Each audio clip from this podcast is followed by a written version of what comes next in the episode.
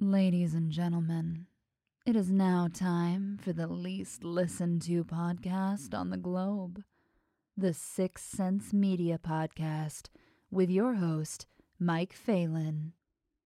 All right, how you doing today? Oh, I'm great. I'm always great. It's a beautiful day in Greensboro.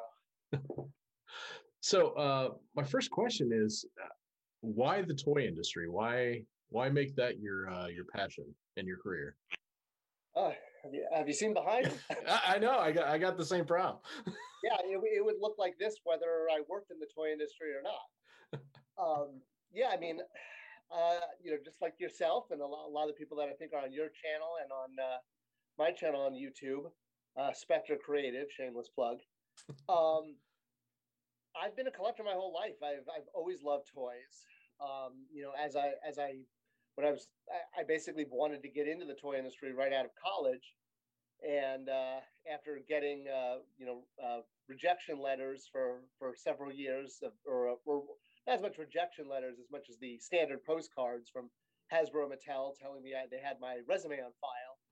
Um, I finally managed to connect directly with someone and and really land what was a dream job. I never expected to get to do what I've done, but it's absolutely been passion driven. I, I love toys. I love the psychology behind toys. I love collecting toys. I I love the feeling of getting toys, and uh, yeah, it really just comes from love. Uh, that's something that it's kind of hard to explain to people that aren't into it. Like my wife doesn't care at all for anything in the entertainment industry. So when she sees that, like I buy, you know, a Miss Pac-Man machine or I buy a giant axe or you know something like that, she just she doesn't get it. She doesn't get why a grown man wants this stuff. But there's just there's something. It's not adolescence per se, but it's something else. But I, I don't know exactly how to explain it. It's just something about the details of the toys, the art that goes into them, that's just so endearing to people. And uh, I mean, one, I I can completely relate on, on our third date. The first time my wife uh, came to my apartment and she saw I had Narsil on my wall. When you were saying, you know, giant axe, like, yeah, here, it's like you have a giant sword hanging on your wall. That's interesting. Um, but I mean, she, she's definitely grown to be very supportive and understand it one of the things though that that really you know as i said that fascinated me about toys is really is that the psychology behind it and you know i think it, it kind of comes down to the two things of acquisition that having a complete collection i mean you know the old superpowers collect them all mm-hmm. gives us a, such a feeling of accomplishment and i mean that's a good thing um, you know most hobbies don't i mean you know don't necessarily provide that. I mean, you know, you can go fishing or hunting, you know, have a trophy to mount, or maybe get a good score in golf. But with action figures, you know, it's not like just watching sports where it's passive. You know, it's an interactive hobby, and these characters that we collect are mostly, you know, fictional characters. I mean, every once in a while you might get like a George Washington action figure, but it gives us control over it. You know, I mean, uh, I mean, yeah, here, here's Thanos, right? You know, like you know, one of the most powerful characters in the universe. Well, I have the ability to pose him any way I want and make him do it. I could have him. I could have him talk to a uh, a space bunny, you know, and and and have an adventure with a space bunny. It gives me control, and we watch this entertainment, which is passive, but having action figures, I think, really gives people a sense of ownership over over these fictional characters that we love so much. That that makes sense. Uh, it's I have a I have a daughter who I got her into He Man recently. Way and, to go! Yeah, thanks thanks to the Origins line. Um, but just to see her once I explained the relationships. At first, she was like, "I I don't really care for He Man," but then I found She-Ra, luckily enough, and I said, "This is her brother." And then I broke it down even further. I even said, okay, Skeletor is married to Evil-Lyn. I tried to break it down into the relationships that I know she plays with her Barbies with. And once she had that information, she took it and expanded on it in ways that I didn't even think she would. And then when I got her Castle Grayskull uh, last week, it just it, it blew up. She's like, "Oh my god, there's an there's an actual world now that I can use all this in," and uh, maybe it's that maybe it's trying to hold on to that little bit of wonder that we had as a kid. Also makes continues to make toys endearing.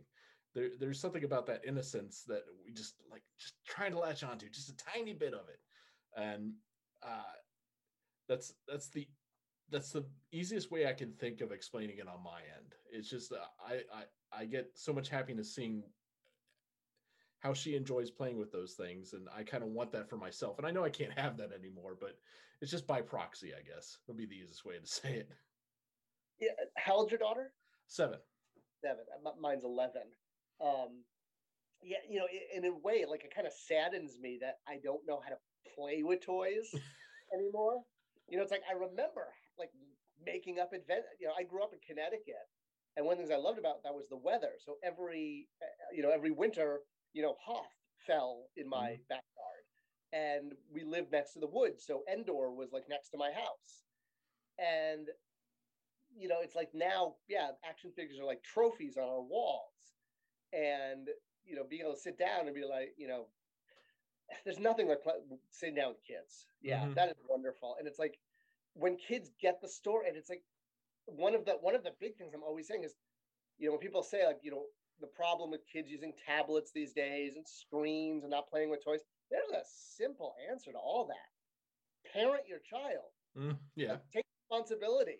Like take the tablet out of their hand and put, you know, a, a doll, an action figure, a board game, a chess piece, a jump rope, a ball, whatever you know, kids need play, especially now with everything going on with the, you know, being shut down for a year and not having, uh, being able to, you know, converse with their peers and have playtime at school and losing out on that. Kids need play so badly. Mm-hmm. My wife is a child play therapist.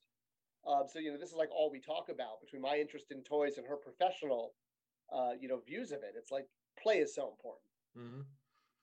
Uh, how did you first get into um, into Mattel. What was that process that broke you into that industry?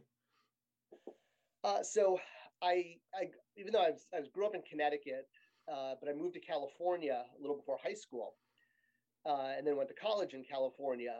I lived in Orange County, which is about an hour south of Los Angeles. Mm-hmm. And every time we would drive up to Los Angeles, uh, the main freeway there's the 405, or AKA the parking lot. Yeah. And uh, back then in the 80s and 90s, Mattel had its headquarters in Hawthorne and it was right off the 405. So as you'd be driving, you would see this giant brick building with a giant the Mattel uh, spike logo right there. And I was like, oh my God, Mattel? Like the people who make He Man are right there? That was like mind blowing. So, uh, you know, I went to college, I studied film and communication. I actually wrote my senior thesis on using action figures as a marketing vehicle for movies mm-hmm. as opposed to just like a toy. Um, and I, I, I got a C on it because my professor said it wasn't, it was too opinionated. And I wanted to send her my business card years later and say, it's not an opinion when you're right. um, but regardless, so I, you know, I was always very passionate about toys. Uh, but like I said, you know, I started sort of applying to Mattel right after college but it is it's, it's hard to get your foot in the door and what did it for me was uh, going to comic-con in san diego being lucky enough that i could just drive down there and, and back you know 20 years ago you could just walk into the show and buy a ticket mm-hmm. uh, and so i was there with a, with my uh, I, was, I had been working in advertising in I was working in glaucoma medic, medication advertising at a college. I got my first job as a writer doing um, medical uh, promotional materials uh, and ads and, um, for a large pharmaceutical company and was specifically working. I can tell you more about glaucoma that you ever wanted to know.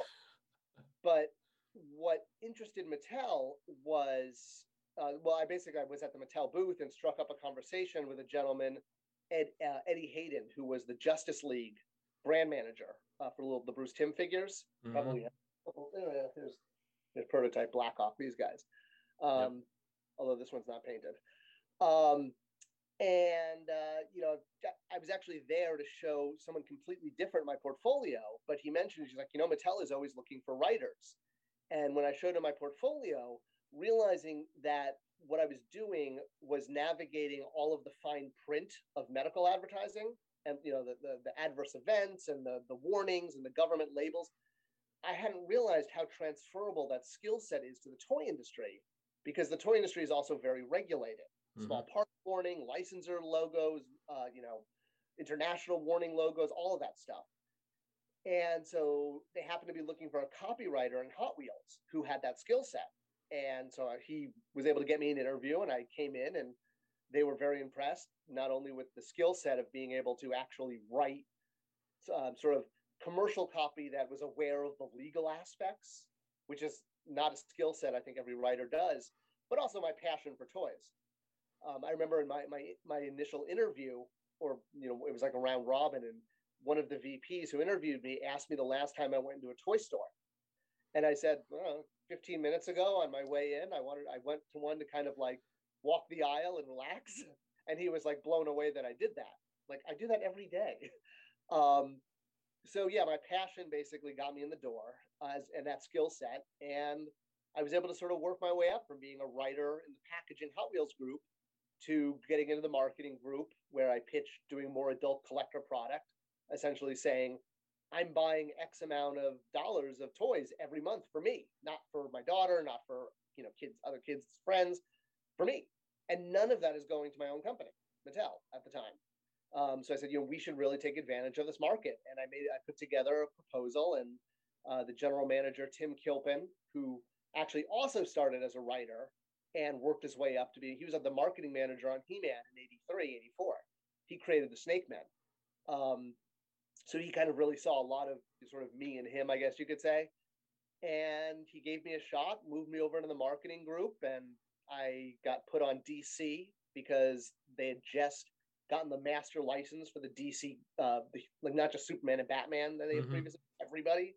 So I ran DCU Classics, and Matty Collector became sort of the uh, fruition of my proposal.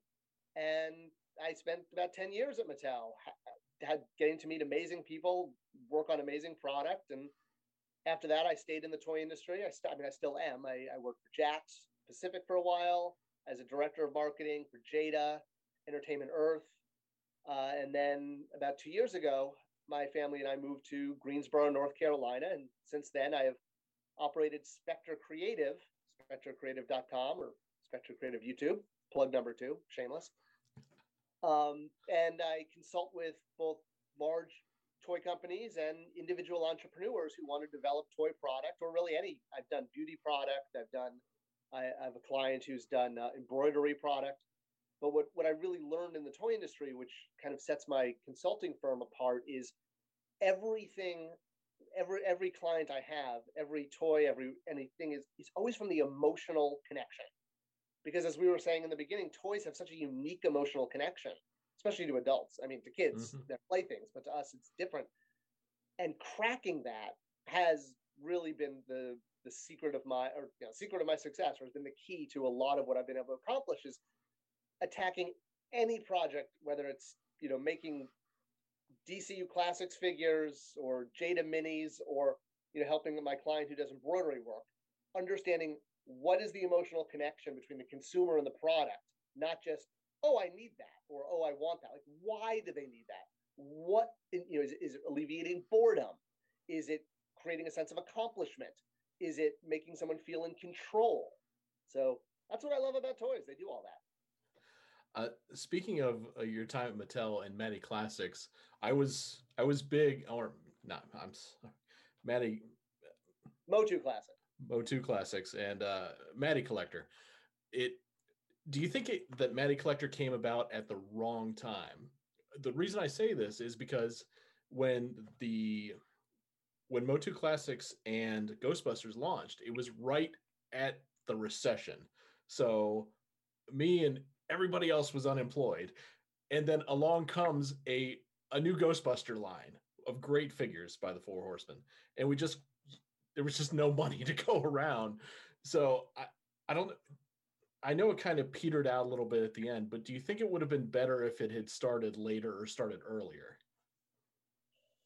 Um, it's interesting that you put it that way because yeah, I mean I was also very affected by the uh, um, economic crash. Like we had just bought a condo like Mhm. six months earlier, and then Oh, suddenly it was worth less than we paid for it six months earlier. Um, but what I would almost kind of sort of counter with Mhm. is it worked so much better then in the sense that if we try to do that now, toys have gotten so expensive. Like Mhm. back then, you know, when we uh, Motu Classics figure was 20 bucks when we launched.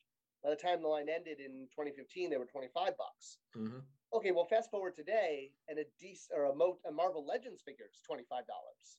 Yep. So imagine what a Matty collect. You know, could we really sell, you know, Motu Classics for like 40 or 50 dollars a pop? You know, Super Seven is kind of doing that. Yeah, with their Um, Ultimates line. Yeah. Exactly. So I think it would actually be a lot harder today. I think like we're I, I it's funny because I've thought about that um several times and I think I'm very grateful we did it when we did it because you know Castle Grayskull was what 350 I think. I mean we're talking yeah, it would be at least like seven, eight hundred dollars now for the same exact toy. That's what Snake Mountain was going for when it came out. Yeah. A couple, uh, what two years ago, I think.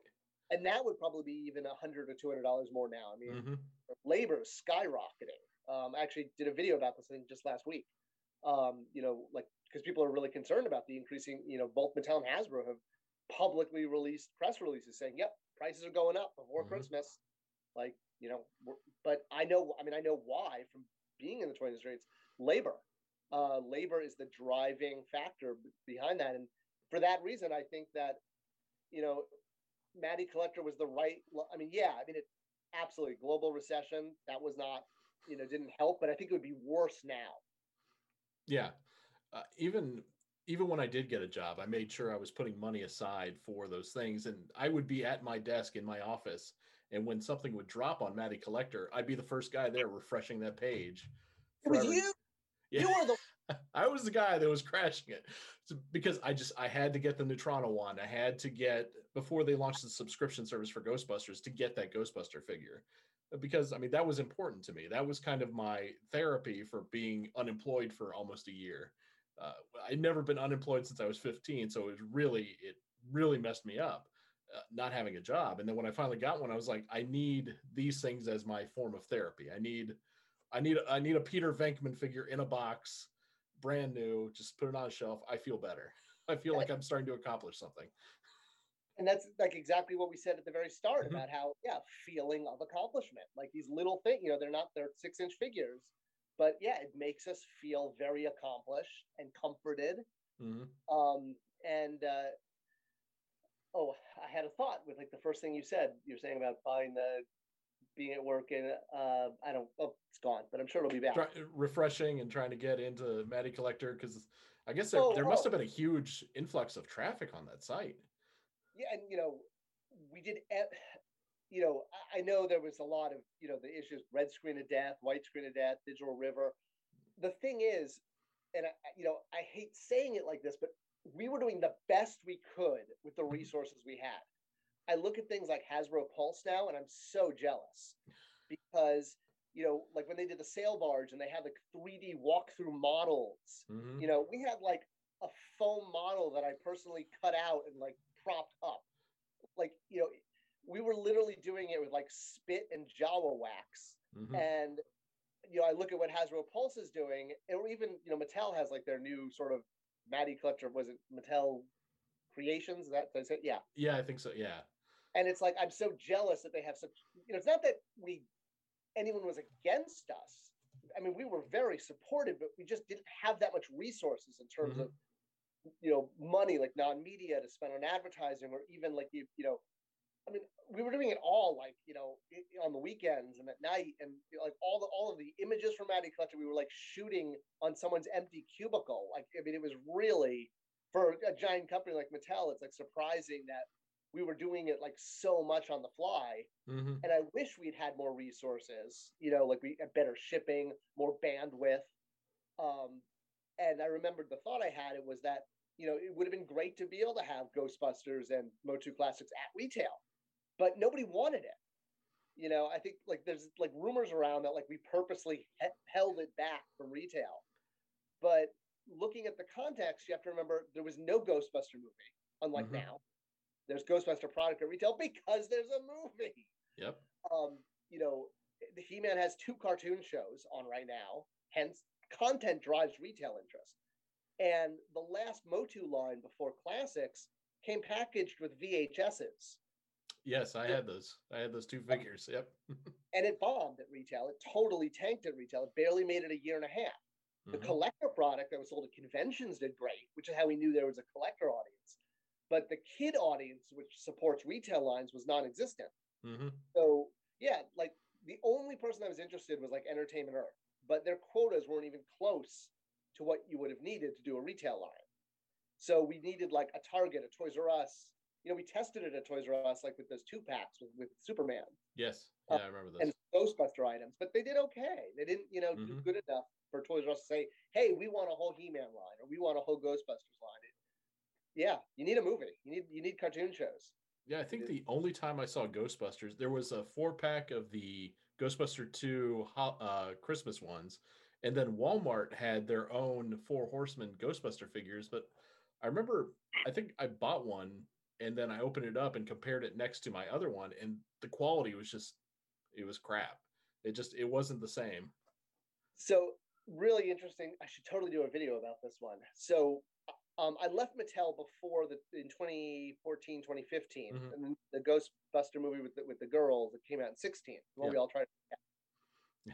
and when we did Ghostbuster Classics on Matty, um, which is funny because I never said that on package, but that's always how I referred to it. Like Mhm. Motu Classics, DC Classics, that was supposed to be Ghostbuster Classics. Um, my plan in the back of my head, and part of the justification for the tooling and the way I sold it in management was in a movie year, we'll be able to take these same tools, strip them down, you know, deco wise, accessory wise, and sell them at retail. And when I saw that line at Walmart, I'm like, that's what we were, that was the plan. And yes, the reason they felt cheaper, that was deliberate because the Mhm. Matty versions were the collector versions. The ones at retail were kid versions. They weren't meant for the discriminating collector. And that's why, you know, they, they didn't have, like, we made sure that the Matty versions had all those accessories, like the books and the ghosts and the traps and the, all that stuff. It was all very deliberate, knowing that if a movie year happened, we could take the same tool because that's the expensive part is the tool. Once you Mhm. have own the, own the mold, it's very inexpensive to make a figure. Um, you're just playing for the you know the plastic and the labor as opposed to the mold is, is like a large capital investment of a hundred grand per figure. So yeah, your your uh, your evaluation is right on. That it was meant to be a what we say cheaper but cost reduced Right. version because that yeah that we knew that we could never Matty allowed us to afford that deco and afford that quality because we could upcharge. That's why you got it. Uh, what's your opinion on how Super 7 handled uh, Motu Classics when they took over? Um, I mean, I did buy all the classics figures. I didn't buy the the uh, animation ones just because I wouldn't have collected that anyway, even if I was at Mattel. Yeah. Like, sort of like, but I mean, that's just like a personal thing, you know. Like that was my line. So I did get them all. Um, some of them, like Lodar, were figures that I worked on that were developed at Mattel. That when they took over, they you know just picked up the, the ball and ran with it. Mhm. Others were original characters that they that were not worked on, like Fangor and uh, the Mummy, uh, Rat Trap. Um, you could definitely tell a, a very distinct quality change in the plastic. Um, but I mean, uh, for me, I was just excited that it was continuing. Um, you know, I wish it, I wish it hadn't had to end. Um, I thought they were like get improving with each wave. Um, obviously the prices made me cringe a little bit, but I understood why. You know, it's such a small company, like what they Mhm. needed to charge. Um, but overall, I mean, I thought, you know, my favorite thing they were doing was the uh, basically almost like the origins figures when they were they were doing characters that looked like they came out in the 80s Mhm. uh, like doing Hero and Eldor on the Power of Grayskull cards is like brilliant. Loved it. Like so awesome. I hate that they had that like pulled away because I thought they were right on the money with what they were doing. Um, so yeah, I mean, fan of it. I mean, they were definitely QC issues, but you know, it was cool. I liked it. Hi, my cat walked in. Uh, and what are your thoughts on the Origins line? Uh, actually getting it in retail at an affordable price. What do you think about how those figures look and feel? Um, I mean, I do. I definitely really like it. The, the um, I, I don't own that many. Uh, mm-hmm. Much like I was saying about the, Club Grayskull, the Filmation one, I already kind of have my definitive He-Man collection in classics, and you know, it's like only how many definitive He-Man collections do I either a have the budget for or room to display. Mm-hmm. Um, so I've sort of I've definitely cherry picked Origins, but the ones I've gotten, um, I've been really happy with. Um, I have Scareglow, I have Skeletor, uh, She-Ra, and Teela there. Um, I'd, I'd buy Trapjaw if I could ever find him. Um, yeah. But you know, I think they're very kid friendly you know, I love the bright colors. I love that they don't have much deco. That most of the colors done with uh, plastic, col- you know, uh, color. Mm-hmm. That is very friendly for kids. Um, and I love the customization aspect that you can pull them apart in so many ways. I like we should have done that with classics. That's awesome. Um, what concerns me is that it's at retail, mm-hmm. and that it that it it's going to take kids be like it's a very it, it's a sofa bed line. Um, it's not quite a kid line and not quite a collector line. Versus Revelation is clearly a collector line, mm-hmm. and the CGI show is clearly a kid line, like line in the sand. Yeah. So what worries me about Origins from working in the toy industry is that it's kind of straddling that line. And that's tough because, again, you look at 2000X, the line sold great to collectors. We loved it, but we're not enough. You know, it needed kids to keep it at retail. Mm-hmm. Um, professionally, from an analyst standpoint, I think that Origins was always just meant as a placeholder to stake out that space at retail so that the Netflix content related product, both Revelations and CGI, could then take that over. Um, if I was a betting man, you know, by February when the uh, next retail switchover happens, it'll just be Revelation and CGI product. Mm. I'm not rooting for Origins to fail. I would love for it to keep going. I want a Mighty Spector.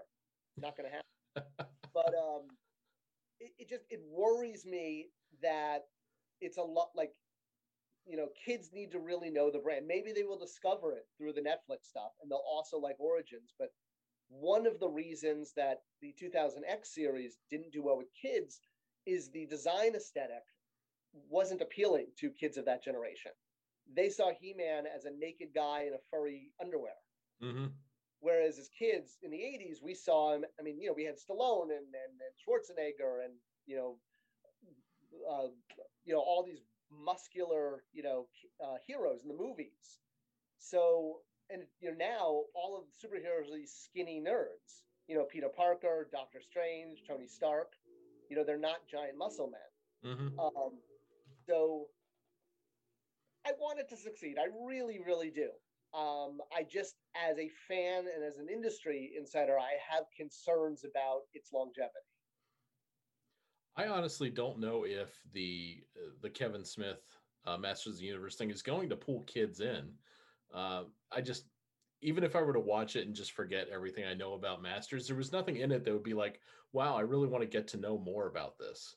It's kind of like you're you're kind of downgrading your main hero and you're being very cynical about it. And kids don't want cynicism in in their play that they don't understand it.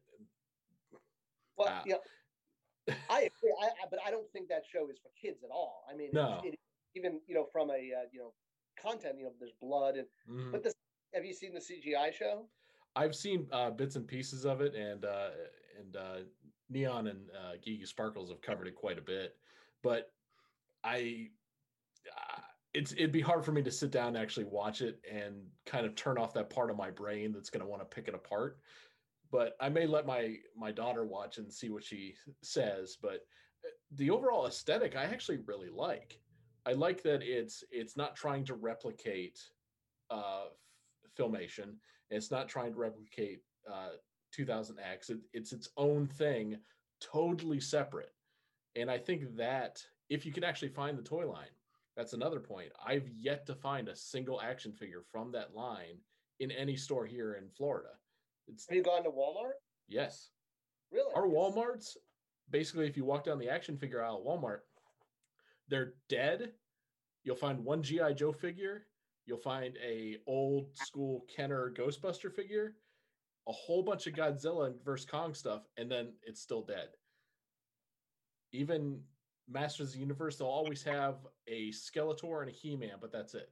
No play sets, no other figures. Even at Target, it's Skeletor, He-Man, nothing else. And that that figure line has not made it into that real spa- retail space here, at least, and like five targets that we have in Tampa that are almost right next to each other. Well, because I think the the CGI show is exclusive to Walmart for this season, so you're Oh, not? Yeah anywhere Huh. else.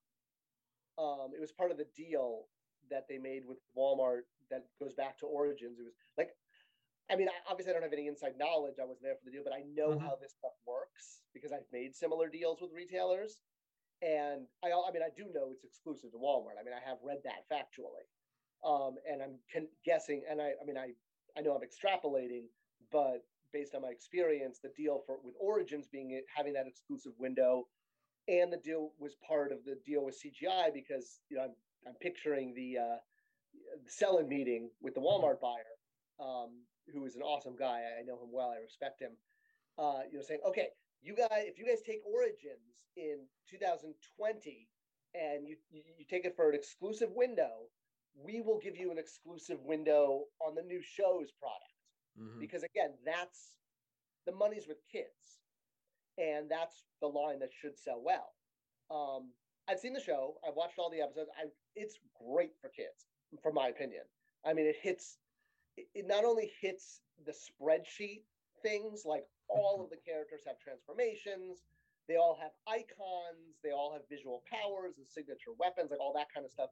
But it, it has heart. It has humor. Um you know, I have high hope. I mean, it, of all the content for Masters Universe that's come out since Filmation, you know, including New Adventures and 2000X and, and the Mhm. Dolph Lundgren movie, I think that this CGI show has the best shot of getting a, a new generation into the brand. Um, I think it's very well done for kids. Revelation, uh, you know, I think was supposed to be a love letter to the fans, but unfortunately got show maybe written by people who aren't fans. Um, would be maybe a way of you know I know Geeky Sparkles has said things like that. we So, yeah, hi. Ke- Kevin Smith already dragged us through the dirt for calling him out. So yeah. yeah, that's right. I, I followed the uh, the drama, and I love Kevin Smith's Clerks cartoon. It was like my and still is one of my favorite things. When I when I heard he was making He Man, I was like, all right, more cartoons from Kevin Smith. And then I saw the show. Um, I didn't like it. I didn't hate it the way I think a lot of people did because I went into it very like, well, it's going to be a what if, you Mhm. know. It's, but the the problem was it was marketed poorly. They they they they marketed it as a sequel to Filmation Mhm. which legally and physically it's not. And if they just said this is going to be like Mar, I mean, like Marvel's What If was advertised as crazy, wacky, you know, uh, you know, uh, you know, Carter is Captain America and, and Captain America is a zombie, and you know, like they they they they didn't hide behind that, and that and What If was fun. Mhm. And I, I think that if they they marketed Revelation as like, okay, it's an all new take. It's you know a, a what if on the He-Man universe. I think it would have gone over better. Yeah, I think if they had started from ground up with something original, it feels like it was a sequel to the toy line, the original toy line, than anything else. Maybe that's- some of the mini comics. That's all Mattel has legal access to. hmm You know, I mean, for some reason, people don't believe me when I say things online, but Mattel loses the rights to Masters Universe in 2023 to Mhm. Universal. Like, uh, you know, if you don't believe me, somebody ask Mattel that. Like, I find it so funny when people like keep posting, like, you know, that I'm lying or I'm like, maybe things changed, but when I left, you know, that was pretty written in stone. Like, that was not changing. So, hmm you know, I was surprised that they were no longer making DC figures because for the longest time it was it was your group and Mattel making those classic figures and when it stopped and it started spreading out to McFarlane and everybody else it's like wow this is this is a change I don't know if I particularly like it DC pulled the license. Oh, I, it wasn't just part of a deal that just fell through. It just Oh no, no. Mattel failed to do what DC and Warner wanted them to do, and they pulled the Ah. license. Wow, I, I didn't know that. I was unaware. Huh. And and then they broke it up because Mattel had the master license. Yep. So that's what they broke it up over multiple companies. Mattel still has a portion of it. They have preschool um, and some other things like Imaginext. But yeah, no, no, this was not Mattel's like choice. Yeah, I, I miss seeing those classic figures because whenever there was an interesting Batman, I would always grab one. Or if there was like uh, a Superman that looked closer to Christopher Reeve, I would grab that. And I, thought that line was great. And, it always seemed to be taking up most of the space in the action figure aisle at, at a Target. It always had a nice like five rows of of figures.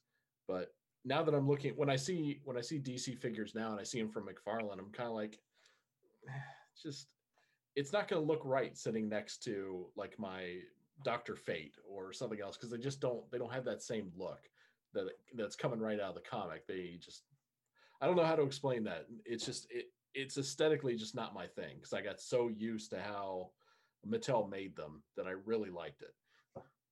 Well, and- what I liked the most about DCU Classics was the fact that it blended so well with every other, you know, Marvel Legends and Mhm. and Motu Classics. You know, you could pose them next to each other. What what Todd is doing over at McFarlane is, I mean, and he said this at at conventions and stuff. He basically wanted to do something very different. He Mhm. wanted to go in a different direction. He didn't want to just like continue doing. You know, he deliberately did it in, a seven inch scale, which that it's amazing how much that one inch really does change things. Um, you know, you can get away with half an inch in either direction, but like you can go six and a half or five and a half, and it'll still work. But once you hit seven inches, it it doesn't blend. And you said like, well, what style? It's Todd McFarlane's style. It's Mhm. Todd's interpretation, which is legit. I mean, he can do that. But yeah, not for me.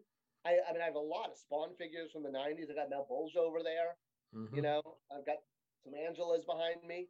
Um, I love Todd McFarlane's toys. Uh, um, I I don't get the DC toys for the same reason as you. They don't go with the rest of my collection.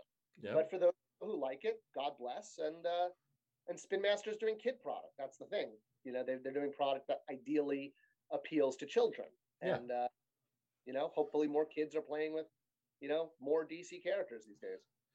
Uh, my final question would be: How is there a way to strike a balance between the kid market and the collector market to make more of these IPs flourish? Is there any way that uh, a Mattel or or Hasbro could make something that's affordable but good enough for the discerning collector? I mean, Marvel Legends does that, I think, very well. Um, you know, as does Star Wars Black Series. We tend as collectors to be skewed and say, "Oh, that's for me," but they wouldn't be they wouldn't be uh, earning their space in the retail aisle, or as you know, it said in the industry, uh, performing the velocity necessary, which means like the sales per week, etc. If they didn't also sell to kids, um, so I mean, yes, uh, you know, I mean, they're out there, you know, like if you look at what Star Wars was doing back when Derryl DePriest was running the line for, you know, 10, 12 years uh, during like Power of the Jedi through like episode one, Mhm. you know, that was an amazing time because again, the bulk of that to- those toys were selling to kids, but they were doing like the most obscure, you know, General Madine and Ephant Mon and like these characters that kids would have no idea. Um, and to me, that really represents that perfect harmony of kid and collector. Um, you know, you've got interesting looking alien characters, uh, but they still keep Darth Vader on shelf as much as possible. Um, you know, it, it circling back to our, you know, opening questions about, you know, kids with screens and stuff. It really, you know, and, and Matty Collector, when you were asking if it was the right time, it's a changed world now. You know, it's not what it was in the 80s when we had so much new toy content. You know, everything from My Little Pony to He Man, Transformers, all these new shows, you know, Care Bears, Jem, you know, all of this stuff generating toys and content. Now, with everything being the things that have changed, you've got kids binging shows on Netflix. So they'll go through an entire show in, in a day or a week, and there's no time. It's not like with us where, you know, every, you know, weekday when He Man was on, or every Friday or Saturday morning, and then we would go, you know, instead of the whole around the water cooler, you'd gather around the slide and you discuss it. and that doesn't exist anymore. So there's no time for that communal feeling or f- like fandom to be nurtured. Um, and between that and screens and TikTok, like replacing toy time, and you know, with the pandemic and everybody being under such stress and parents being like, fine, fine, just use the screen. Like I, you know, I'm so exhausted. It's all, you know, it's tough. Mhm. It, it, very tough time. What I think is needed the most is new IP, like new, completely original concepts that would work for toys. And the obstacle to that is a lot of the people that control the purse strings are very hesitant to greenlight something that's not proven. Mhm. So, which is why we have Star Wars 9.0 and He-Man 5.0 and you know, et cetera, et cetera. Greenlighting something, you know, I mean, the, the idea that He-Man launched with no content back in the day, just colorful box art and mini comics, is like mind blowing today. Mhm. So I have hope. I really do. I think the world we need new we need new content. That's the best thing to get kids and collectors united because if they can get around a brand new brand and it can become sort of a beacon of this generation, both for kids and us as adults, um, that could really turn things around. All right, Scott. Uh, thank you very much for coming on. I truly appreciate it. I've I've been watching your channel for a while, much to my wife's chagrin. She's like, "How could you listen to someone talk about toys?" I'm like, I work in the entertainment industry. I I need to know what's going on and how things change and what happened, and I want to know what happened to these huge toy lines. So listening to you talk about your experiences has been eye opening for one, and great to know that someone that was very passionate about uh, DC and He Man was trying to make the best product possible for guys like me who want to spend all our disposable income on on six inch muscle man. Hey, I, you know, I'm sitting in your chair too. Absolutely. You know, I do, do it out of love. And thank you for having me on. It's great to chat toys because, yeah, it's like, well, like you said, I, I don't get to chat my, with my wife about, you know, Frogman here. So um, it's wonderful to, to be able to chat toys. And, you know, anyone, yeah, shameless plug, final number three Yep. for my YouTube channel.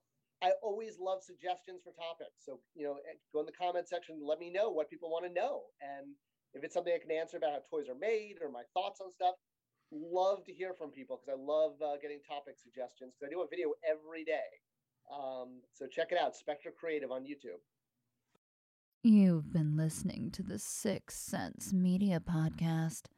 You can find more of our celebrity, composer, musician, and filmmaker interviews, as well as pop culture roundtable discussions on iTunes, SoundCloud, and Pandora. Be sure to check out our vast library of entertainment industry coverage, including on set reporting from your favorite TV series and movies at sixsense.com.